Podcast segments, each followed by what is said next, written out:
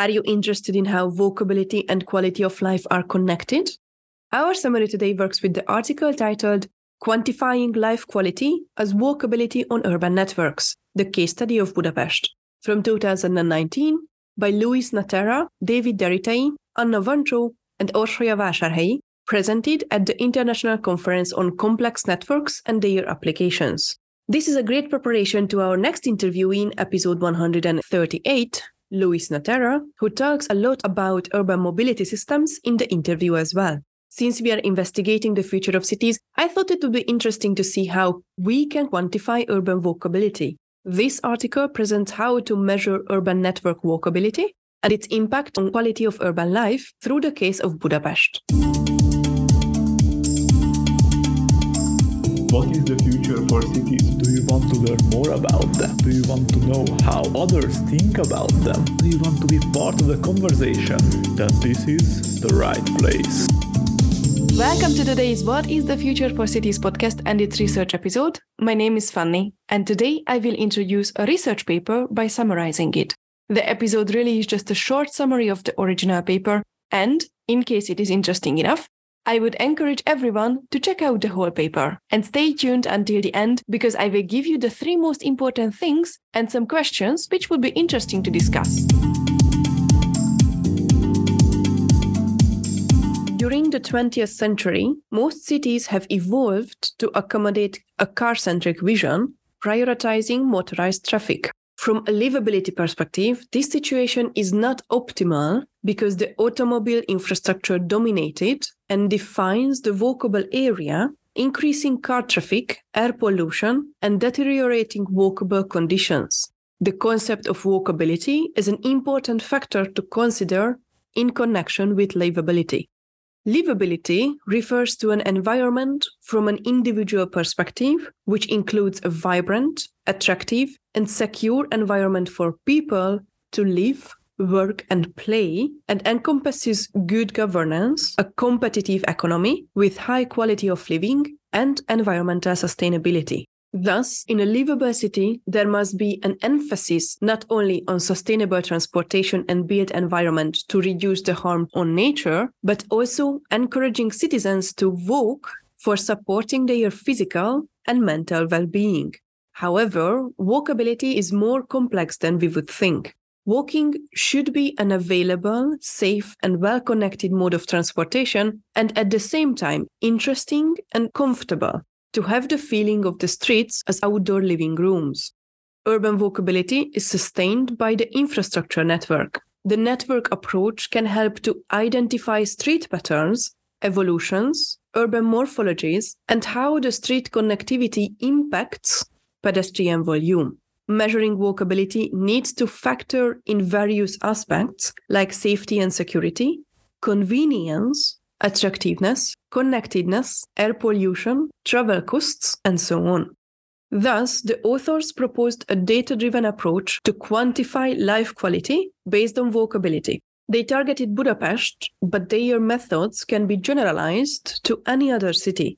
The data comes from different sources, and the investigated network contains all the sidewalks and pedestrian designated infrastructure. The data is grouped into six categories family support, education, healthcare and sport, culture, nightlife, and the environment. The life quality of a person is largely subjective and hard to quantify. However, it is both intuitive and has been scientifically proven that the environment and personal well being strongly correlate. Thus, using environmental factors as proxies, life quality and livability becomes quantifiable. The main considered environmental factors are the availability of services and amenities, the quality of the infrastructure, environmental factors, and safety. Budapest is the capital of Hungary, sitting on both sides of its river, the Danube. Not surprisingly, life quality is better in the inner districts, especially in the case of nightlife and culture. Even though the city has an interesting history, certain services, like education and healthcare, are provided due to regulation, but private services show a more unequal picture. The results also highlight that the categorical quality indexes are highly correlated meaning that less livable neighborhoods are constant regardless of the amenity category, and well performing neighborhoods do not change either. This is due to the lack of amenities and the relatively high walking distances in the suburbs. Furthermore, the compact city concept focuses on building more sustainable and livable cities while designing practical neighborhoods where citizens can maintain everyday life without a car. Since the walkability of a neighborhood is highly correlated with its livability, both long distances and the lack of amenities affects suburban habitat lives negatively. This is also the case in Budapest's suburbs. The authors also investigated how real estate prices reflect the recognition of a neighborhood's characteristics. More desirable places are more expensive due to the underlying assumption of providing a higher quality of life. The categories sport and healthcare, education, family support, nightlife, and culture are all positively correlated with the real estate prices except the environment. The life quality in Budapest is much higher in densely populated downtown districts, which lack of green space and suffers from high air pollution due to heavy traffic. Locals of Budapest have traditionally valued the downtown areas due to the closeness of CBD, good access to public transport, and vital city life. However, in recent years, there are new challenges over tourism and gentrification, which led real estate prices to skyrocket in the center. As the findings show, Budapest is highly centralized and the quality of life highly correlates with real estate prices which possibly lead to even more inequalities in the future. This spatial discrimination with longer traveling time, less fulfilling environment, and potential segregation reduces the chances of upward mobility and the quality of life of individuals.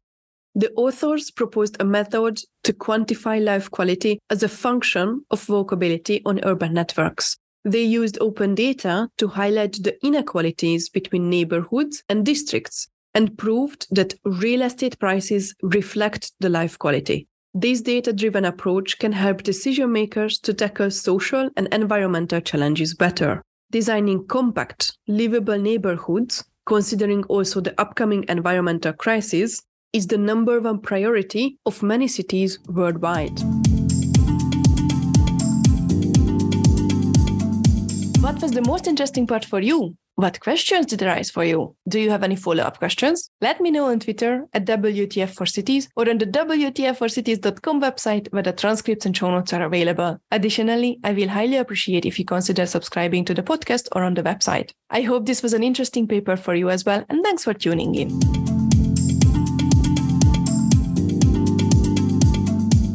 Finally, as the most important things, I would like to highlight three aspects. First, Investigating urban walkability can highlight important factors to consider for urban decision makers and designers for improving the quality of life.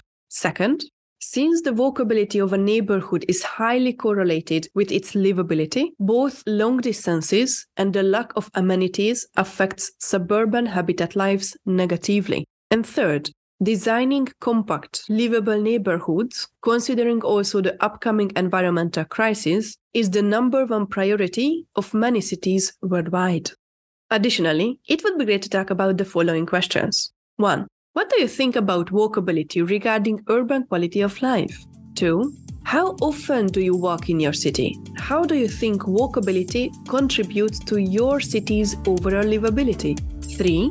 What do you especially like in your city regarding walkability? And four, how would you enhance walkability in your city? What is missing? What could be improved? What is the future for cities podcast?